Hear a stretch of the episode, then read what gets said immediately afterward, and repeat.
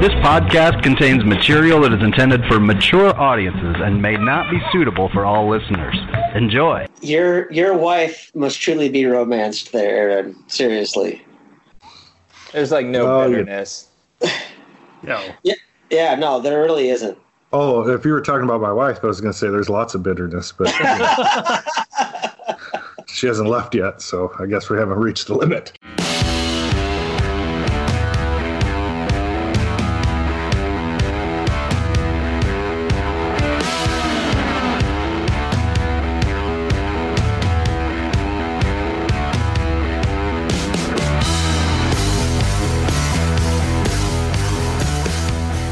Good evening and welcome to another edition of Bitter Units, a beer podcast hosted by the Tailgate Society and sponsored proudly by Deadeye Barbecue Sauce, the best goddamn barbecue sauce in the known universe. Get it at your local Fairway, Hy-Vees, uh, Amazon Prime, sort of, kind of, maybe. I've heard it's been difficult to get there lately. Um, and a local website that uh, Ted mentioned in the last episode uh, was localoymarket.com is what I understood when I went back and listened to it. Um, so we'll figure that out. We'll tag it on this episode. Um, but thanks again for joining us. Again, I'm Aaron Wall, joined tonight in Studio 2 with uh, Tim Johnson. And uh, Studio 3, we've got JT Nutt. And uh, Tim, tell us who our very special guest is this evening. Well, tonight we are lucky to be joined by Justin Kendall of Brewbound. Brewbound is one of the uh, certainly one of the sources that I go to for craft beer news, for beer news in general, uh, and he also just happens to be a fellow Iowa Stater. So very very happy to have Justin on. Justin, welcome. Hey, thanks, guys. I'm happy to be here.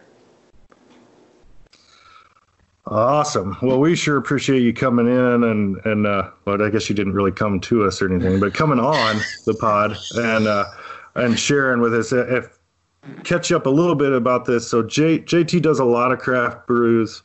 Um, is big into that stuff. I'm I'm the very old school. Give me a beer, just let it be beer guy, and I don't know anything. So um, when it comes down to that kind of stuff, that's kind of the gist of where we're going. And obviously, we pretend that Tim is the expert.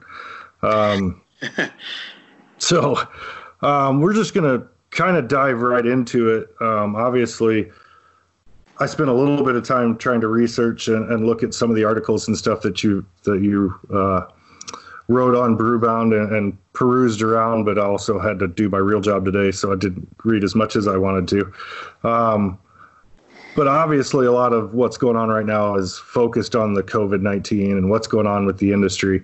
And my first question is really from a guy who's in touch nationally.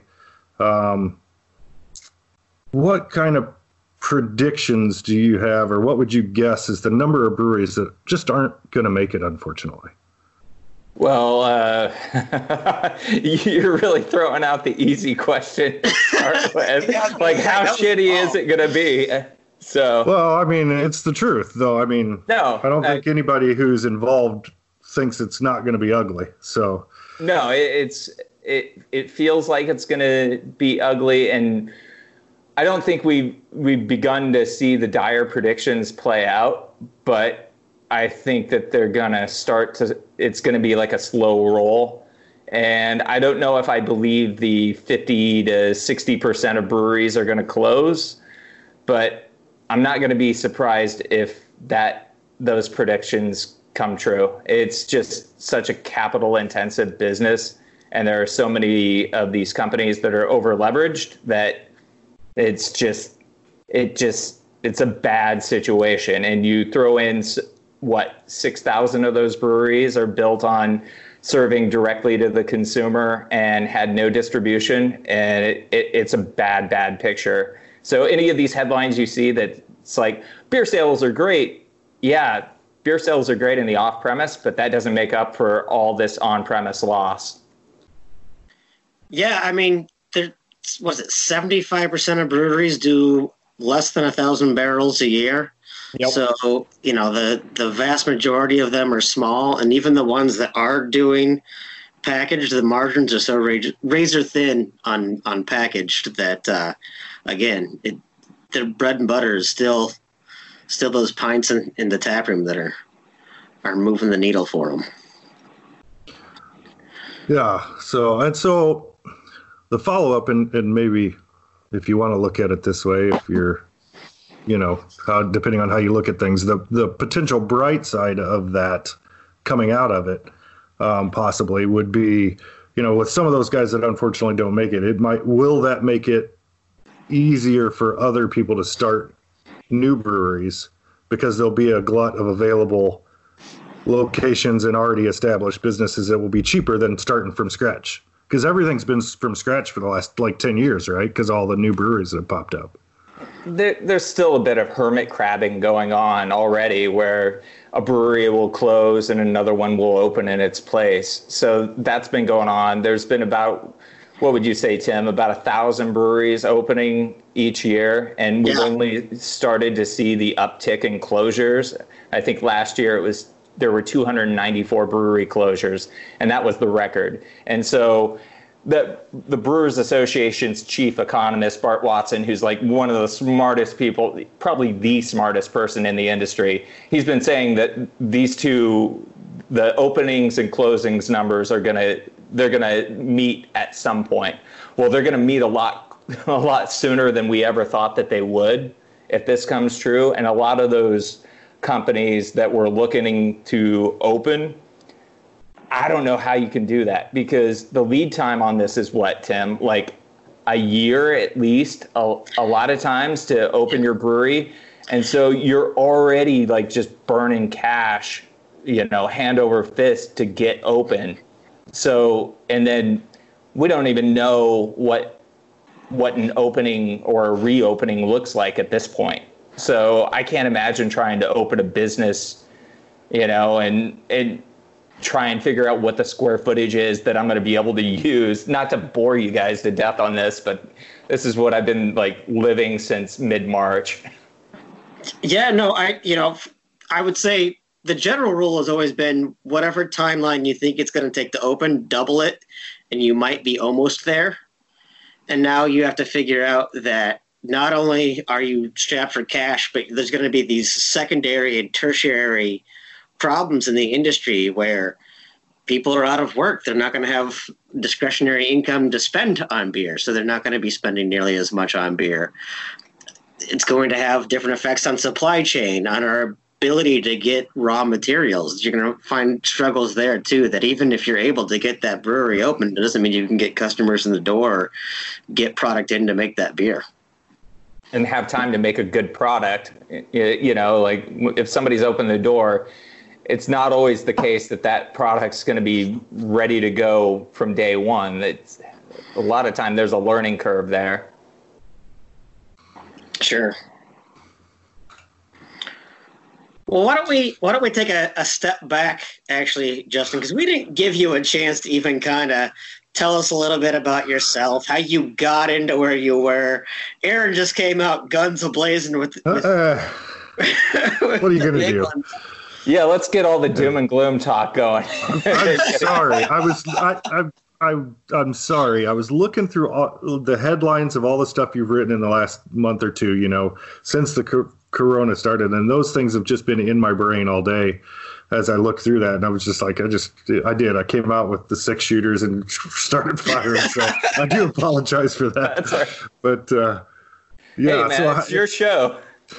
You know, I was excited about it. So, you know, I, I do want to learn more, even though I am the idiot of the group. So, um, on the business side, that stuff is always interesting to me. But uh, how did you end up doing what you're doing and get to where you're at? Well, uh, I used to write for alt weekly newspapers. So I did a stint in Des Moines and I did a stint, 11 year stint in Kansas City. And I wrote for a publication called The Pitch.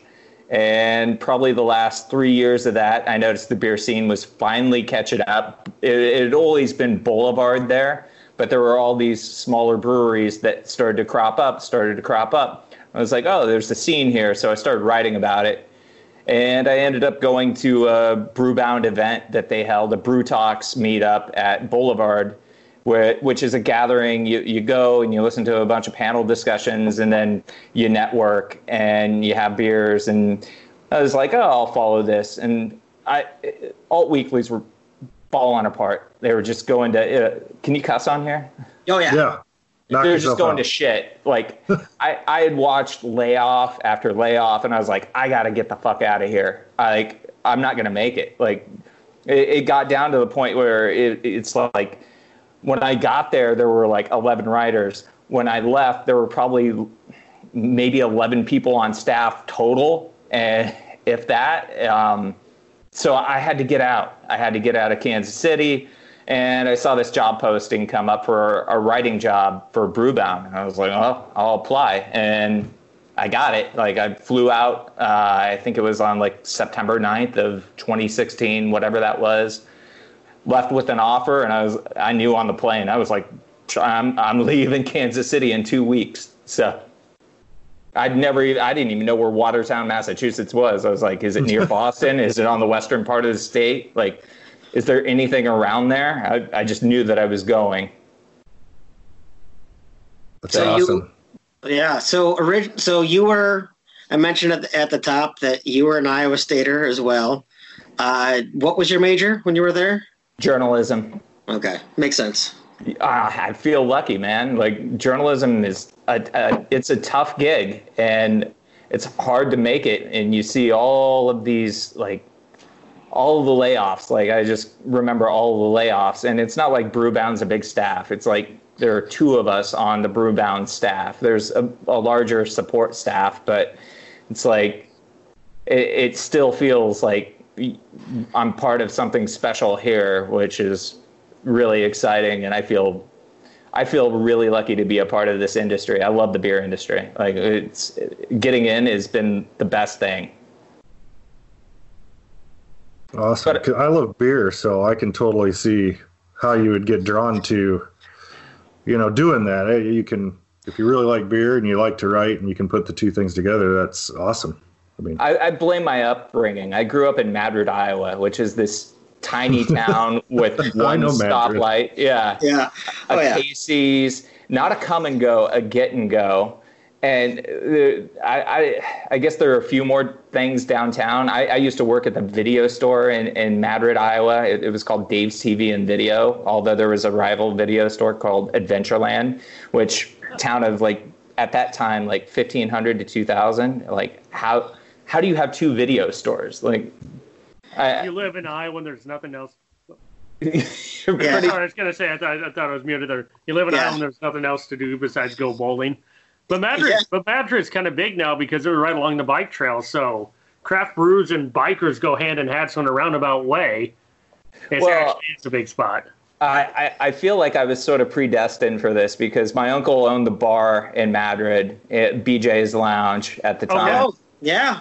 Yeah, and then uh, there all I think most of my family was in the Madrid Beer Drinkers Association, so MBDA. So I, I feel preordained. that's that's awesome. I I remember Madrid. I at in a previous life, it seems like now I was a high school football coach and a teacher and stuff, and Madrid was really good at football. At one point, remember yeah. at one time when I was doing that. I I know Madrid pretty well from that. So, uh, but yeah, that's that's interesting. Um, so you moved then, I guess Iowa State, then Des Moines, then Kansas City. Yeah, yeah. I, I So- went to Iowa State. I I was there. Let's see. I got to do my math here. It was like the uh, '99 to 2001, somewhere in there. So yeah, A- and that was a great time to be at Iowa State. So at least from the sports perspective. Yeah. Yeah, it was. absolutely. I so I was ninety six to two thousand, uh, December of two thousand, and uh, Tim, you were in the same ballpark. Yeah, I was 97 to December 2000. So Yeah. So yeah. So there's some overlap there, actually. Yeah, Yeah. absolutely. So the, the Yeah. last, I, I, we're leaving JT out, but I don't care. The last, uh, the Sorry, last really big thing I did Iowa State wise was go to the bowl game in Phoenix. because I Oh. just graduated, and that was my post graduation trip to go to that bowl game in, in Phoenix. That was a good time. Uh, it wasn't a good time getting my buddy out of jail after he got picked up for an OWI, but that's a different story. Oh, jeez. but So- uh, So, so Justin, what were you drinking in college? It's not craft beer, uh, apparently. like, I, I, I remember going down. I, I can't remember what what was the Irish bar in Campus Town with the basement. I remember going down there and like drinking Foster's for whatever reason. Mickey's? Was is it? Mickey's? Or I- Patty's? I think it was Patty's. It was definitely Patty's. Mhm. Like, That was that was still when Mickey's was still pon- the old original Poncheros. maybe. Poncheros. yeah. Oh. Yeah, I, I don't know why Foster sticks out as what I was drinking when I went down there. But They had a lot of advertisements, maybe. I mean, Yeah. It is back crap then. Must have been Australian for beer. Yeah. Well, Go and, uh, you could get what quarter pitchers uh, at that time, if if Oh, I yeah. remember right, at uh, size. So Yeah. I used to go down to the zone downtown. Oh yeah. that? For Yeah. penny pitchers. Penny pitchers. yeah. oh boy. So- I, yes. That got a little sketchy at times. But uh, and now I'm racking my brain to figure out how how that was legal. Like Yeah, knowing right. everything I know now, it's like, uh, that was the it was like the uh it was uh gosh, was it Tazzles when we were there? That one up around the corner down there, Yeah. the dance club. hmm They would have like five dollar cover and any Yeah. coin night, So yeah, yeah. So any silver coin. yeah, yeah, Get yeah. you any Drink it with Lincoln. wanted. Drink it with Lincoln. Five dollars got you in. And then it was Yeah. any silver coin. It didn't matter if it was a nickel or a dime. You wanted a Long Island iced tea, it was a nickel. Yeah. That was crazy. Yeah. Just craziness. But I feel like uh, are, are they going to start playing like glory days over this while we're talking about like how? maybe, maybe. Absolutely. Uh, I do have one more question for you before I let JT jump in here. You spent 11 years in Kansas City. I was born in Kansas City, raised a lot of the first 10 or 11 years of my life was in Missouri. But uh, what's your favorite barbecue place in Kansas City? Uh, Joe's, Oklahoma Joe's. Okay. So Joe's I would say Oklahoma Joe's, but they changed it to what Joe's Kansas City. Although I, I loved everything. Like I, I, I miss barbecue so much. Like there, Jack Stack. I love Jack Stack. Um, I, I was never a huge Gates person though. I it wasn't Gates or Bryant's. I just didn't dig those. But I, I loved Jack Stack or or Joe's. Like Ja- Jack Stack, who I had cater my wedding. nice. That's because we had it in my wedding in Kansas City. The only thing is they don't cater, or, or they didn't at that time. They don't cater out the cheesy corn, oh. which Oh, is a shame. But yeah, you that know, stuff is good. yeah. So we've No. we've kind of been cutting you out here, JT. Um, you want to jump in? You got something you want to ask Justin? Yeah, I'll follow up on the Kansas City thing. My favorite Mexican restaurant on the entire planet is in Kansas City, and it's actually not too far from Boulevard. Ponak's, you ever go there? Yeah, absolutely. Ah, so good. Yeah. Not the best And- salsa, but just incredibly good food. My dad and I, whenever we do a train trip, we'd go down there. Yes, we'd watch trains, eh, but we'd always go to Ponak's and have a couple margaritas and just chow down on their food. And you get way too much food. Like most Mexican restaurants, they always give you more food than you ever need. But oh man, you got a hankering for that. Um, speaking of Boulevard, do you have any favorite Boulevard brews? Tank Seven, uh, rye on rye on rye, like the triple rye on rye, where Yes. you're you're gonna lose an entire afternoon after you drink it. I remember Yes. when that that first came out, and I, I I used to live downtown, like in this little loft uh, above this coffee shop or around around this co- coffee shop. I think I lived above the uh, hair salon, but there's a cool beer bar called the Belfry that's run by this great chef named Celina Tio, and I, I would go over there when they'd get it in, and then I'd just walk back home, and I just sleep probably from like three in the afternoon until 10 and then you just wake up and be like where am i? Like so I, I love boulevard beers. I i don't get them as much as i, I used to. I, I was a big tank 7 fan but tank was another one of those where it's like you got to be careful. Like you can't just pound tank sevens all i mean you can but then, then you're not going to have much else going on It just depends on how dedicated you are, right? Yeah. yeah Funny enough, the Kum & Gos in Hy-Vees here used to fill growlers, and they had the rye on rye on rye, and I got a half growler of that and finished it in one night. That was not a good idea. It was fun until No. the next day. But uh, what are what are some? I've been down to Kansas City before. I've done Boulevard. Are there any other breweries you would recommend that maybe people don't know about? Because as many times as I've gone down there, I really haven't checked out many crap breweries except for oh god, someplace just outside of town that has a bunch of all these small shops, and was, there was an Irish pub, and can't remember what it's called, but it's just outside of town. It's actually this like little in weston Yes, yes, exactly. There you go. Yeah, yeah. Uh, I I would actually, if, if I were to list them off, I'd say Cinder Cinder Block Brewery, uh, which is run by an Iowa Stater, uh, Bryce Schaffter, who's a friend of mine. I'm drinking out of my uh, Cinder Block Willie Becker glass. Um, there you go.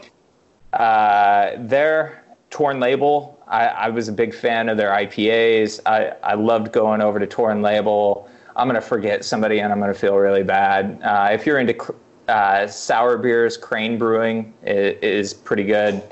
Um, God, uh, I I guess Torn Label and Cinder Block though are are two that I go to probably the most.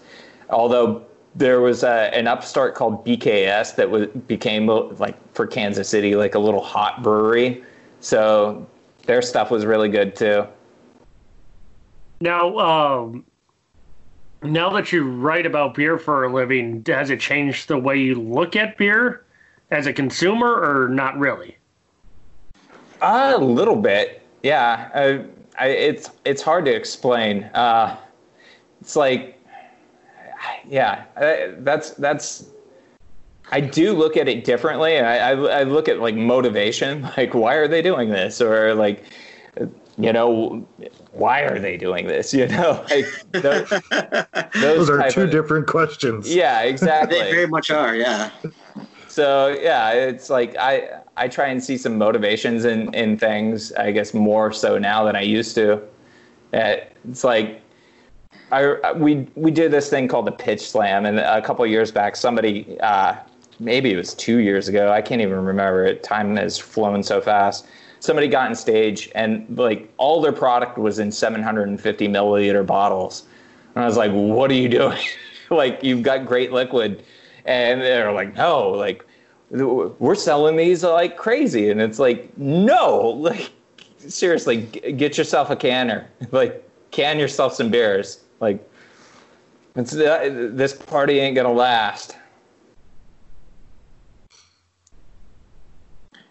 Yeah, that's that's interesting because it for me, I've never been on obviously in the beer industry, so seeing the and talking about this part of it because I'm a business guy, I'm a sales guy, you know, for my real job. Um, but it's interesting to see the thought processes of why you can versus bottle and the expenses, and we've you know delved into some of that kind of stuff over the years. But I'm sure from your side of it, I, I'm sure you see all of that backside stuff when you talk to people and how things are going. Um, which sort of I'm gonna I'm gonna bust out the, the guns again here. Leads me to another question that I had.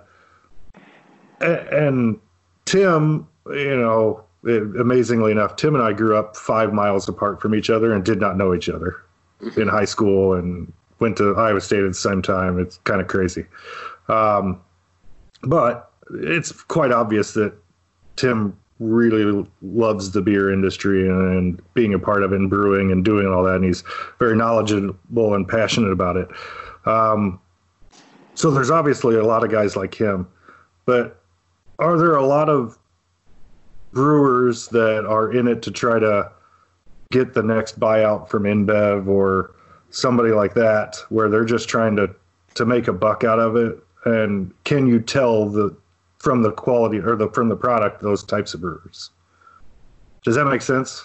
Yeah, I, I would say they're fewer than there there probably were before. Although I think I fewer people who got in with the intention of selling. Like uh, like I don't see that as like that's the beer industry isn't like the get rich quick like it's it's not anymore. Like at, there was a time that you could do that. Like the offers that people like Golden Road got or some of those other breweries who who ended up selling they got a mint and there aren't there aren't mints anymore for a lot of people. There are still really good deals. Uh, in last year, we saw two very big deals. Uh, well, three, I guess, but uh, New Belgium selling to Lion Little World Beverages, Dogfish Head merging with Boston Beer, and Craft Brew Alliance, which is Kona, um, getting absorbed, maybe, probably. I mean, it's all depending on regulatory, but the AB InBev buyout there, and uh, all I, I I think that there's just not a whole like if you've got a good brand, you're going to be able to get a, a decent price. But right now, like I I just don't see it being like a, a seller's market anymore. It's well, it's it's I think a lot of people are for sale now, but it's not it's not the money's just not what it was.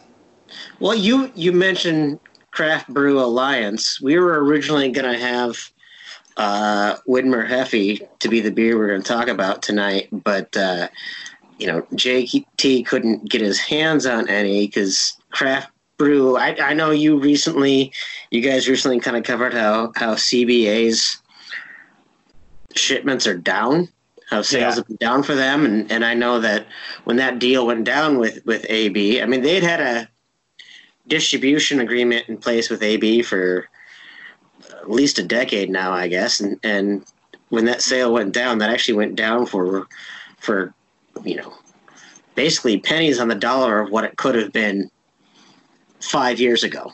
Yeah, yeah. Uh, well, last year I, I think it, was it I'm going to get my dates wrong just because everything blends together at this point. But I think that AB had an option to buy them for 24.50 a share and ended up passing. And I think they had to pay. It, I'm I'm doing this off of memory, so I think it was like 20 million dollars, a one-time fee of 20 million dollars. But all their distribution agreements stayed in place, and all their contract brewing agreements. Uh, but then they ended up coming back around and buying them for I think it was like 16, 16 plus a share.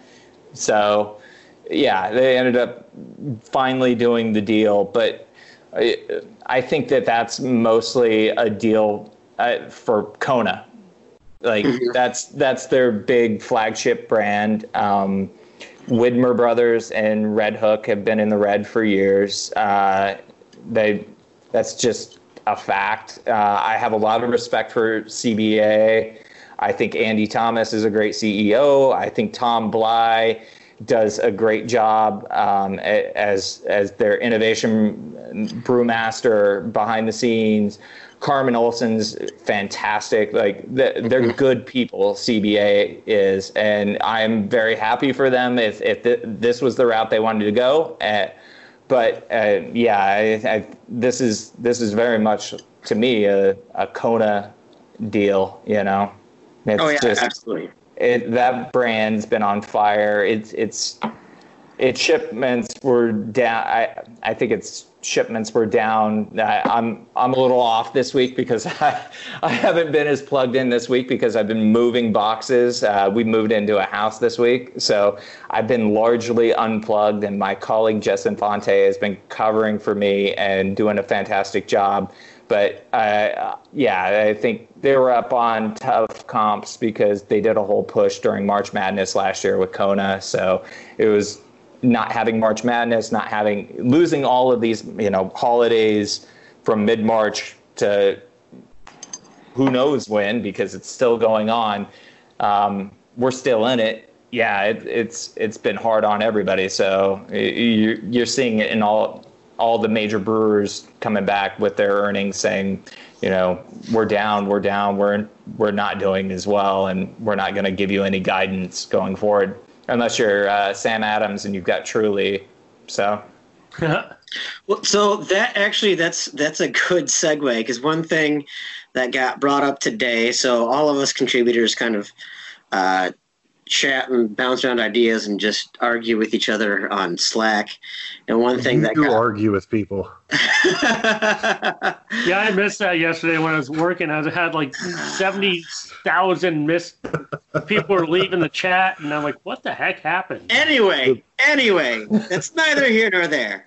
The point is, uh, no. Today we were talking though. We were talking about seltzer uh, and I had actually happened to, to post something that you guys had put up regarding, you know, from earlier this year regarding the, the projections on, on seltzer growth and and the way that things like Truly and, and White Claw and Bon and Viv and uh, how they've cut into the beer market. And I guess I'm just kind of wondering, based off of what you have seen so far, uh, I know what I've seen here locally. I know what I've had to make as far as as seltzer here locally, but I'm kind of wondering uh, what your kind of your forward thought is on on seltzer and how that's going to cut into the beer space.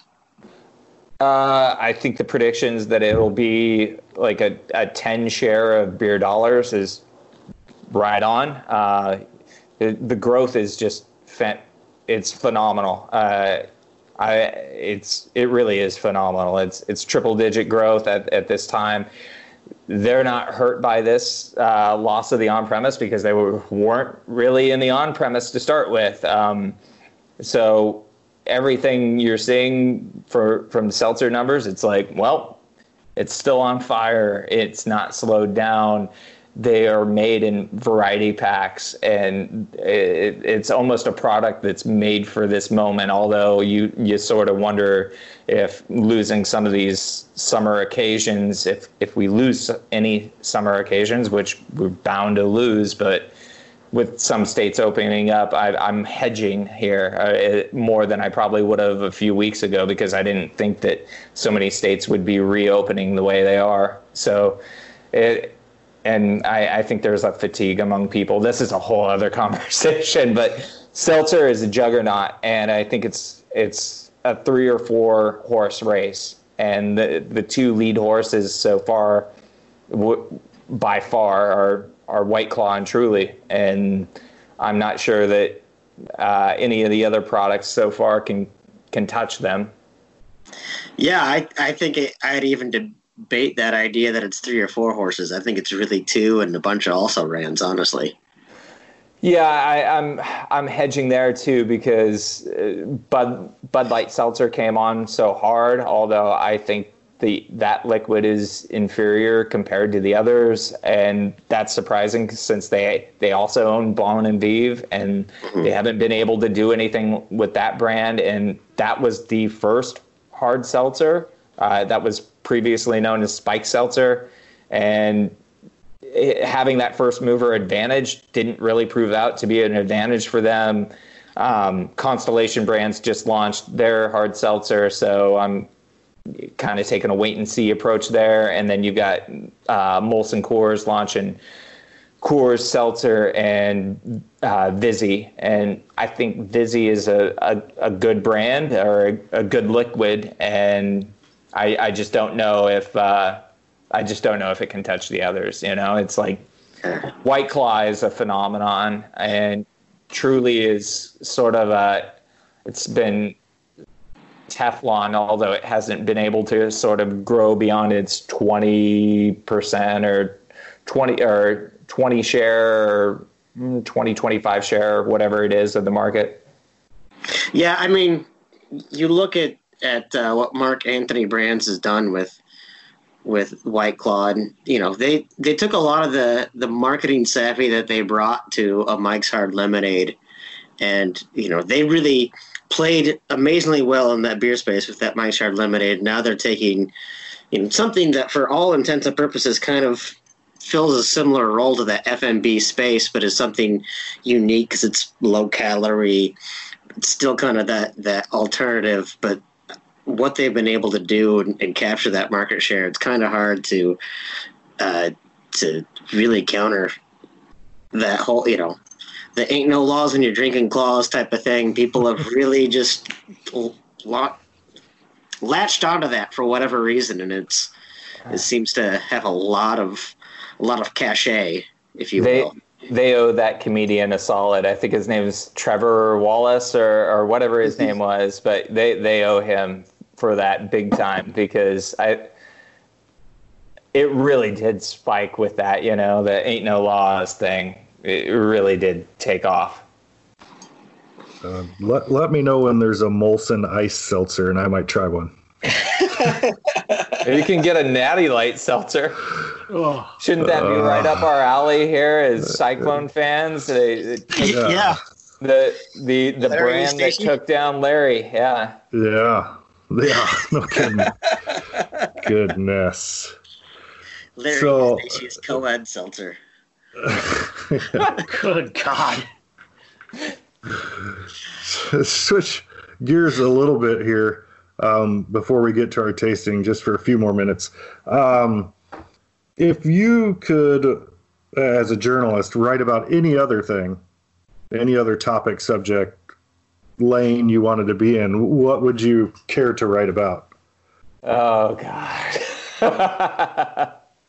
uh, I I'm just gonna roll with I, ev- everybody who knows me knows I'm I've been like a wrestling nerd for forever, like a pro wrestling nerd forever. Like in in junior high, I wore like wrestling T-shirts to school every day because I don't know. Oh shit, Uh, you're holding up a, a six pack NWO shirt. So Yep, I just they just started reselling those online like a month ago. My but I looked for them in high school. They sold out right away, and my buddy's like, "They're selling them again." So I'm like, "Yep, buying." So yeah. so yeah, I'm with you on that. Sorry, I didn't mean to cut you off, but Joe, I'm like, I got this right here. May- Maybe I'd uh, I'd take the business writing skills and I, I'd I'd try and be uh, like Dave Meltzer, who is the dean of wrestling journalists, and and write about that. But that's uh, that's probably not going to happen.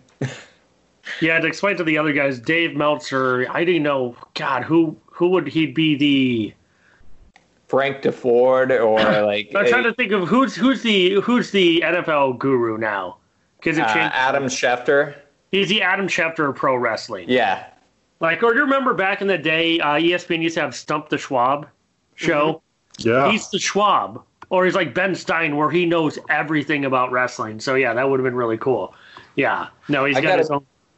I got to meet him a couple of years ago at uh, WrestleMania weekend. Uh, Oh, nice. I, I knew somebody that knew him, and we were introduced and sat behind him at an NXT takeover event. It was the uh, this is way off the rails, but uh, the event where Shinsuke Nakama- Nakamura debuted in WWE. It was fucking rad. So, Yeah, no. NXT, NXT is the only reason I still watch anything WWE. So, yeah. I'm with you there. Can I do a follow up question? If you could drink a beer with any three wrestlers, who would they be? Well, Stone Cold Steve Austin is the Okay, good answer. number one. Uh, I would have said CM Punk, but he doesn't drink beer, so I can't see, say CM Well, he Punk. can have a Diet Pepsi then. Well, we'll skip him, but I, Okay. I'll I'll say Ric Flair because Yep. it's Ric Flair, man. Like you, you get a drink with Ric Flair, you're probably that's that's a night you're you're never ever ever gonna forget. And uh, for the third one, man, that's a good one. Who's the Uh, who's the who's the wrestler in uh, in Memphis? Jerry the Jerry King. Lawler. Jerry the King Lawler. Yeah. I actually, uh, I I think I'd want to drink with Andre the Giant if I could, because uh, he, there's all the myths about how much he can drink. So I'd like to see see that firsthand. Can I ask one that more would have been question? be- Can I ask Yeah. one more question before we go on to the next one? This is both for Tim and Justin. When I first started getting into beer, the really big craft brew was Awesome, awesome Boston Beer Company with Boston Lager and all that. The other one was Leinenkugels, which everyone used to drink Leinenkugels, and now it's like no longer exists. What the heck happened there? It still exists. Yeah, I But it's say, not as it's- popular. I mean, like Well- everyone used to drink Leinies. I don't know anyone that mentions Leinies anymore. So what what happened is is uh, they were purchased by at the time Miller Coors, and I think they lost their cachet. I think they lost their cool factor.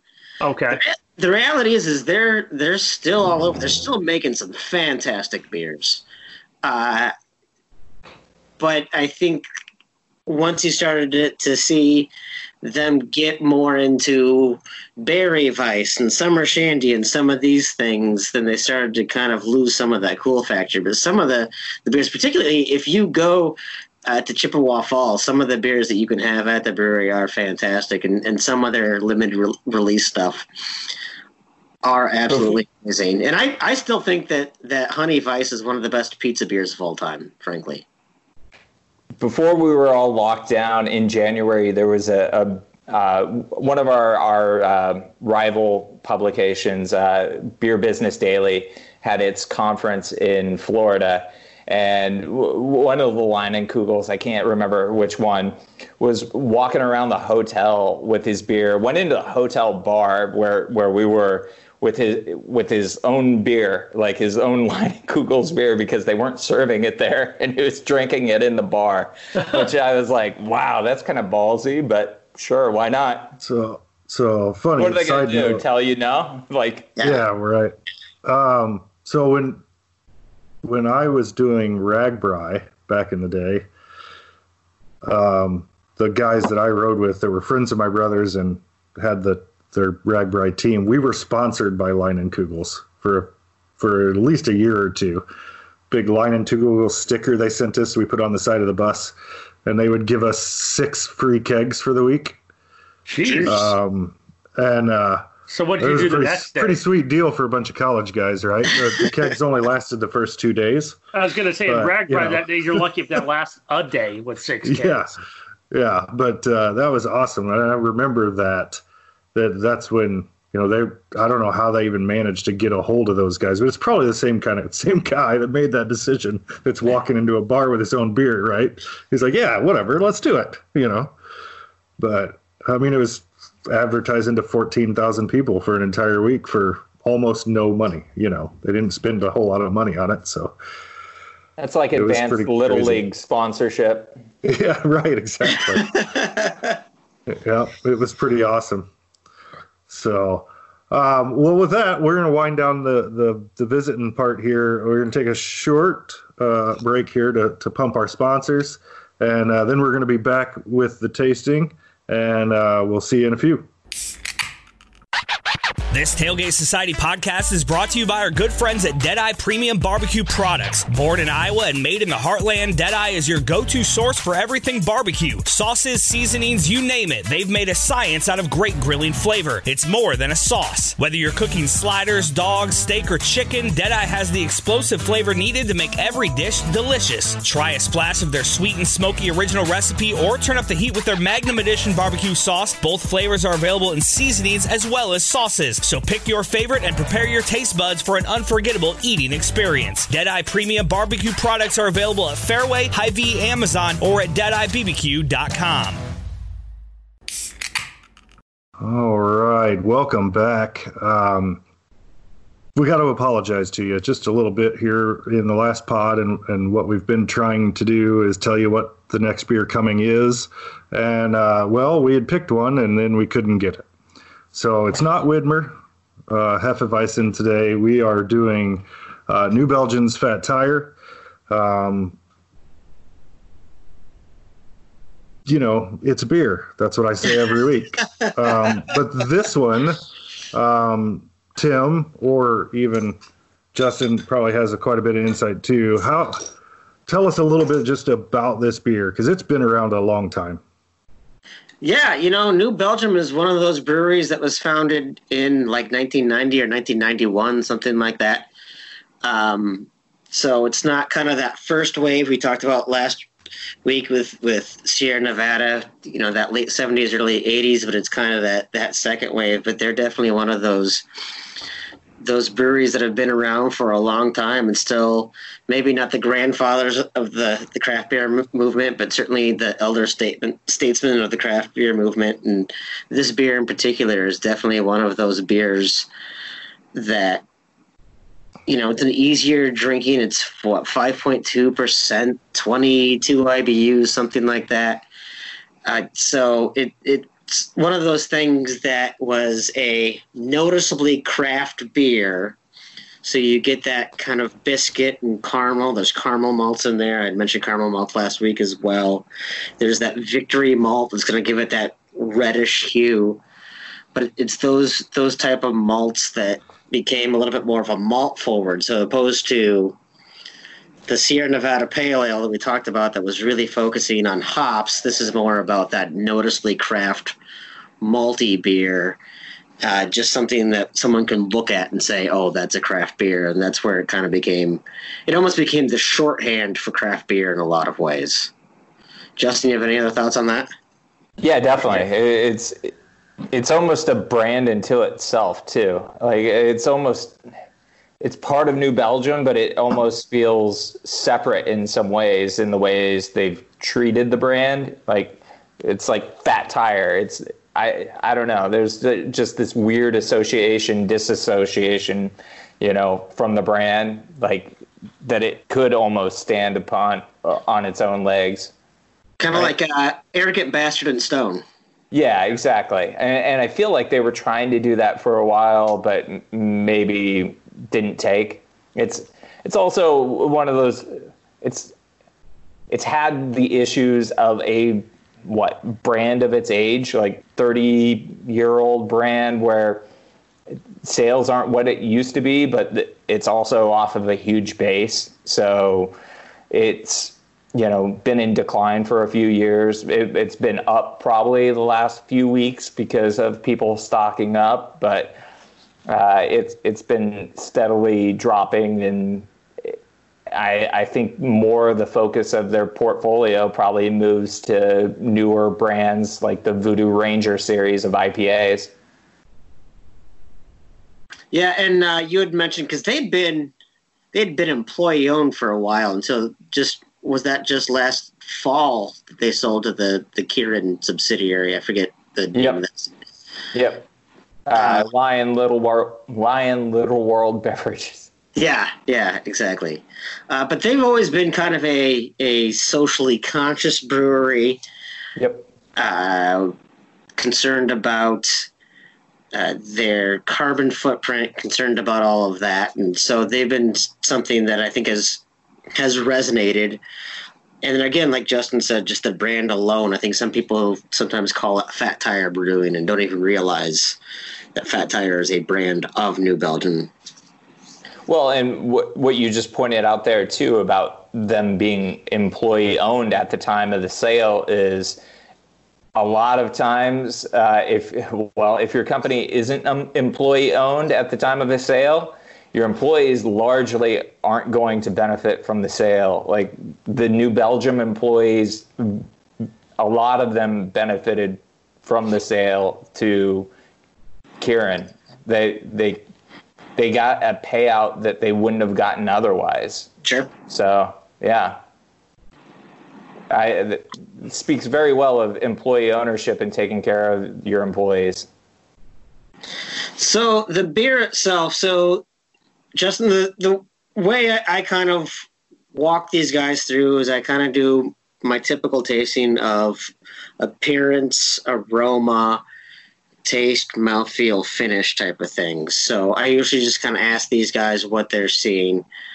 Uh, I do usually ask that Aaron pours it into a glass, and he usually smiles and says, "Yeah, whatever." I know JT certainly does that. Oh, hey, look, he actually I've did. done it on every single pod. I'm right, very so, professional. All right, so tell me, guys, what you're seeing as you look at this thing. What, what are some of the things that you notice since we drink with our eyes first, type of thing? Well, it's clear, as in yeah. you can see through it. It is not murky, or for lack of a better term, right? Like I can still see your ugly face through it if I hold it up in front of my screen, and uh, it's also a a rich amber color, a reddish hue to it, um, which makes it very appealing looking. It reminds me last week of when we had the Sierra Nevada, where it was definitely a clear, but you can, but it's definitely a little bit more red than the Sierra Nevada was. But it was something that I would certainly describe as clean when I look at it. Uh, just initial looks at it, it's a good red, clean looking beer.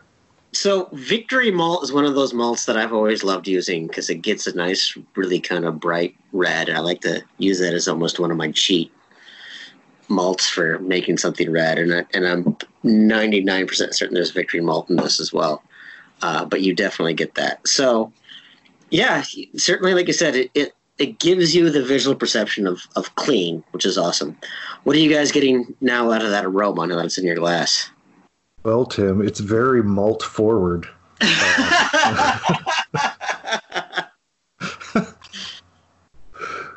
It's very subtle. I'm not getting the piney that we got from the Sierra Nevada. It's almost you have to really focus on the sense of smell to smell anything. But I'd say, yeah, definitely malty would be the word I would go with.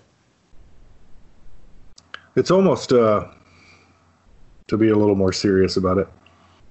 it's it's almost it's definitely a sweeter smell to me than say the Sierra Nevada was. It's not a as pungent. It's a as JT said. It's a it's more subtle, but it's a it's a much sweeter um, smell to me than than the other stuff that we've had yet. So I almost get a, like an herbal kind of like maybe fennel type of, of quality that comes out there too. But the, yeah, there's definitely that maybe that biscuity type of sweetness as well. I don't know. Justin, you're joining us. Do you have any other thoughts? Anything you want to add on this? I think you guys nailed it. It's just good. It's just a good beer. Like sounds like me. Uh, my my uh, my expertise. I, I have gone through some of the Cicerone training. I have not taken the the actual Cicerone test. I I have passed the multiple choice, so I have my little certified beer server pin. Yep. But yeah, I mean, you guys are nailing it. It's like I, I get the caramel. I get the you know just everything you guys talk. It's, it's malty. It's biscuity. All that. All right. So then we talk about uh, taste, mouthfeel, and finish. What are you guys getting out of that? Well, it tastes good. That's very descriptive. Um, this one, and maybe it's the three Widmers I had before we started the podcast um, that have added to this, but I get a little more residual. I don't know what the right term is. So, for lack of a better term, how about sliminess? Uh, Okay. it- it- you know, it's it's not it, not like a bad. You know what I mean? But it's like is there's like a coating. It's like Oh. it coats my teeth and the inside of my mouth a little bit. Um, I mean, I'm not trying to say it's bad because I I actually love this beer. It's really good. Um, but maybe that's just because want I'm to see that ad campaign.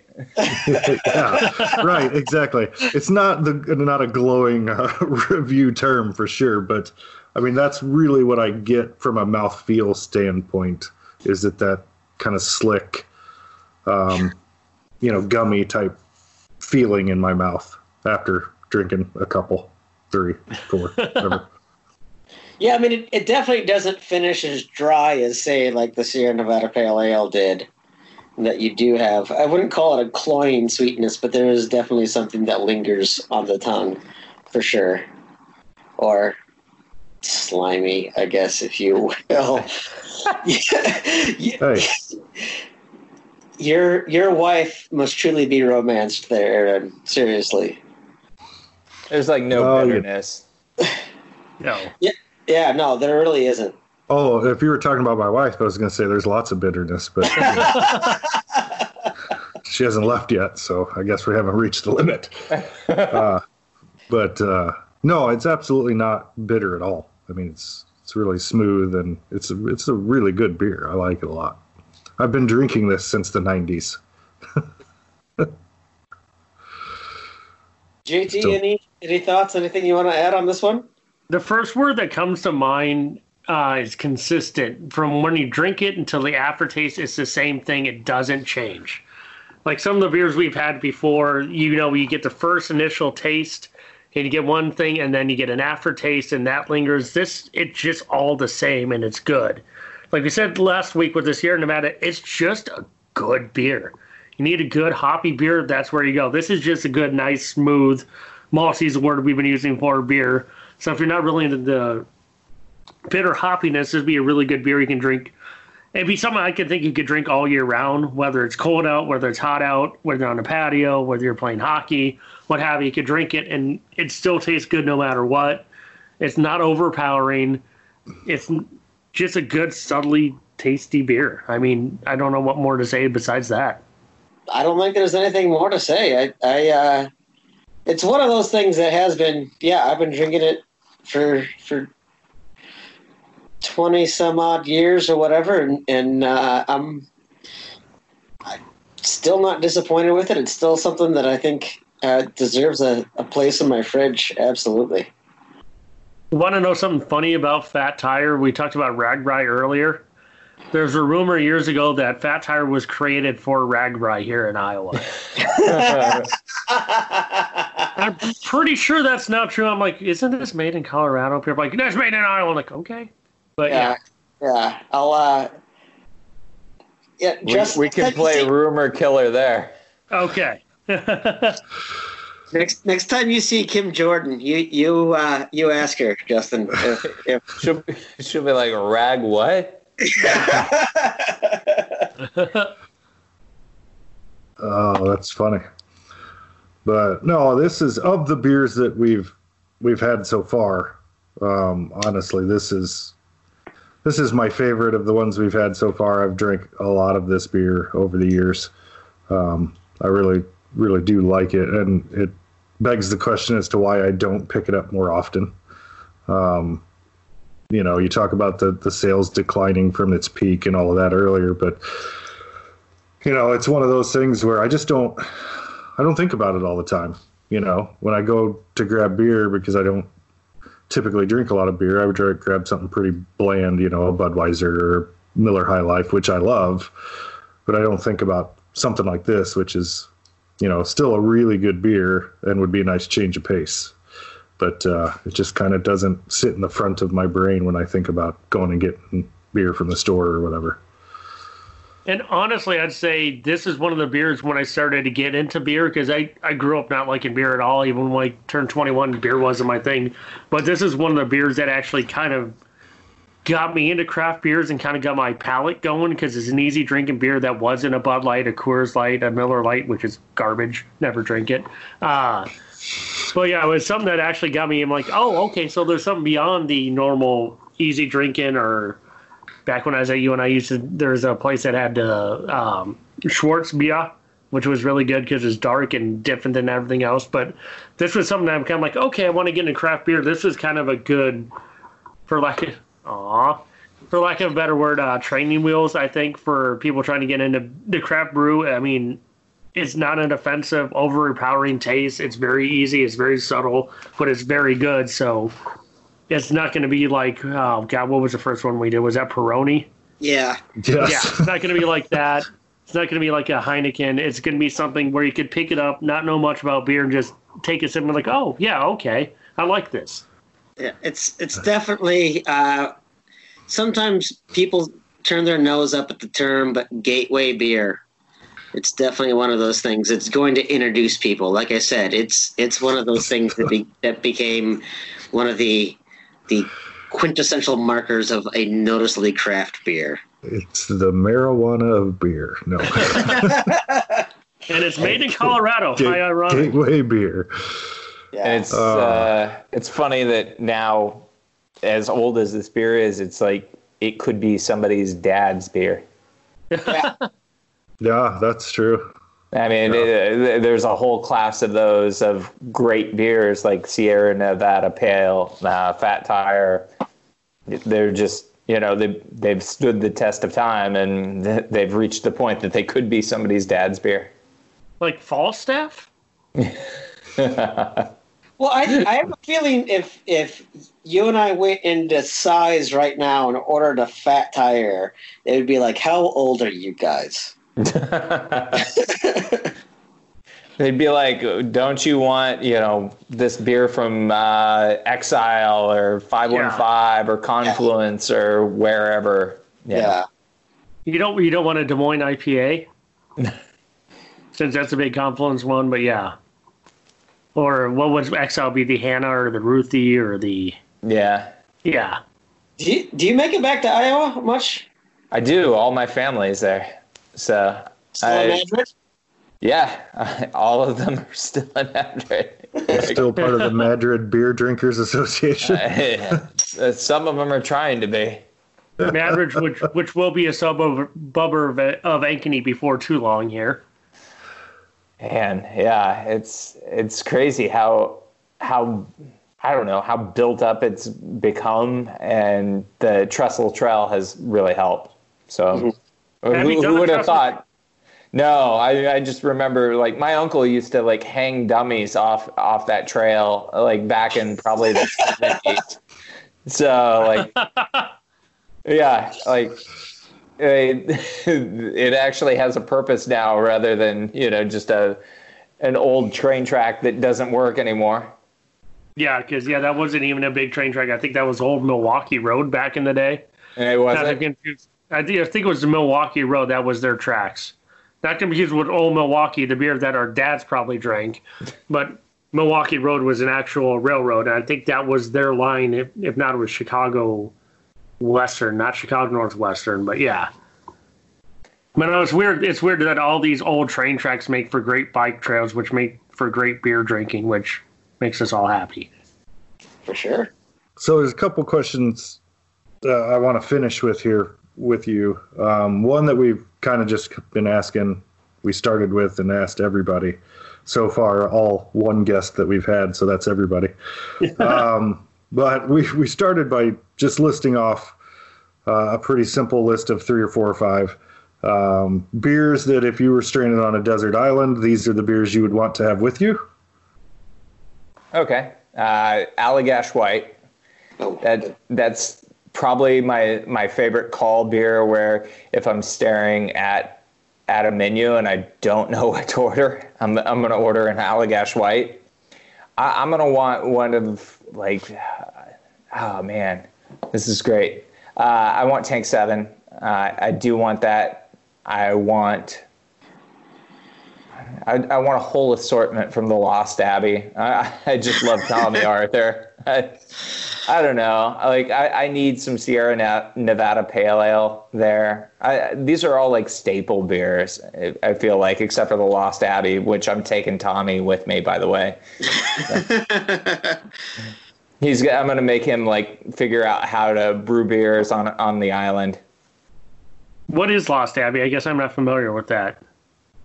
They're a Belgian-inspired brewery in uh, San Marcos, Okay. San Diego area. So Yeah.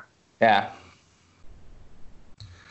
All right, and then uh, uh, the final question I want to was going to ask you. So you've got obviously, well, David's not here. We had all the time zones covered, but uh, if David would have been here, but I've only lived in Washington for about three years, so Seattle area, Washington, maybe even down to Portland. The brewery that I absolutely have to go to. Reuben's Brews. Uh, just a big fan of, of what they do. I think they do a great assortment. I like, I love their IPAs, um, and they're good people. I, I've gotten to know them. I like them. I think they're cool. So And, and where's that at? it's in the Ballard neighborhood. Okay, then Seattle there, Ballard. Okay, cool. What about uh, in Tim's neighborhood up in Minneapolis? I know Tim knows them, but from your perspective, from the outside of somebody who doesn't live there, I feel like I've got less perspective actually on Minneapolis than than I would. I, you know, like I, I feel like it, I'd be copping out. I, I enjoy Surly's beer, so and for as as hard hit as Minnesota is right now because of COVID, um, just because I and when I say that, I, I mean the beer industry, because breweries like Surly are unable to do to go beer or drive through or anything like that. So they've got a whole revenue stream that's been ripped up away from them. Uh, I I'd want to support them, support whatever local brewery I could up there. Awesome. And what about uh, in Des Moines? If you're going home, I, well, I, the last time I was there, I stopped at Exile, so I'd probably want to go back and visit those guys because they were super nice. So, um, yeah, it, and it was easy to get to from the airport. I, I want some beer very quickly after making that trip. and and is that Not also an easy include a, one. also include a stop at Casey's for a slice of pizza when you get in? Oh man, uh, Casey's. Uh, oh, Casey's. Yeah, Yeah, like, for some that's pizza. that's what we're having for dinner, man. Uh, like, we're gonna ha- we're gonna get we're gonna get the best pizza in Iowa from a gas station. Especially It the is. breakfast That's- pizza. Yeah. Yes, that's crazy. Yeah, I love I love Casey's. Like, yeah, Casey's donuts, Casey's pizza. And, yeah, I'm gonna hook it all up. According Yeah. to our Slack earlier, apparently they've got really good uh, breakfast burritos now too. Oh yeah. I didn't Yeah. know they had it. It's not even on their website, but yeah, according to Gookin and a couple other people on our Slack, that they're just supposed to be flat out amazing, eating your car burritos. Oh, awesome. Um, guys, anything else before we let Justin go and shower him with thank yous for coming on? No, I no, I think I, I'm good. Uh, I Justin, I seriously, I really appreciate you taking the time. I know you're obviously transitioning with your move and all of that going on, but uh, it, it's a nice little break uh, after moving boxes for eight days and unpacking boxes and spending way too much money on furniture I didn't know I needed and didn't know we needed and eating takeout and all, all that and fighting with the cable company and all, just figuring out everything that's wrong with the house and getting it fixed quickly.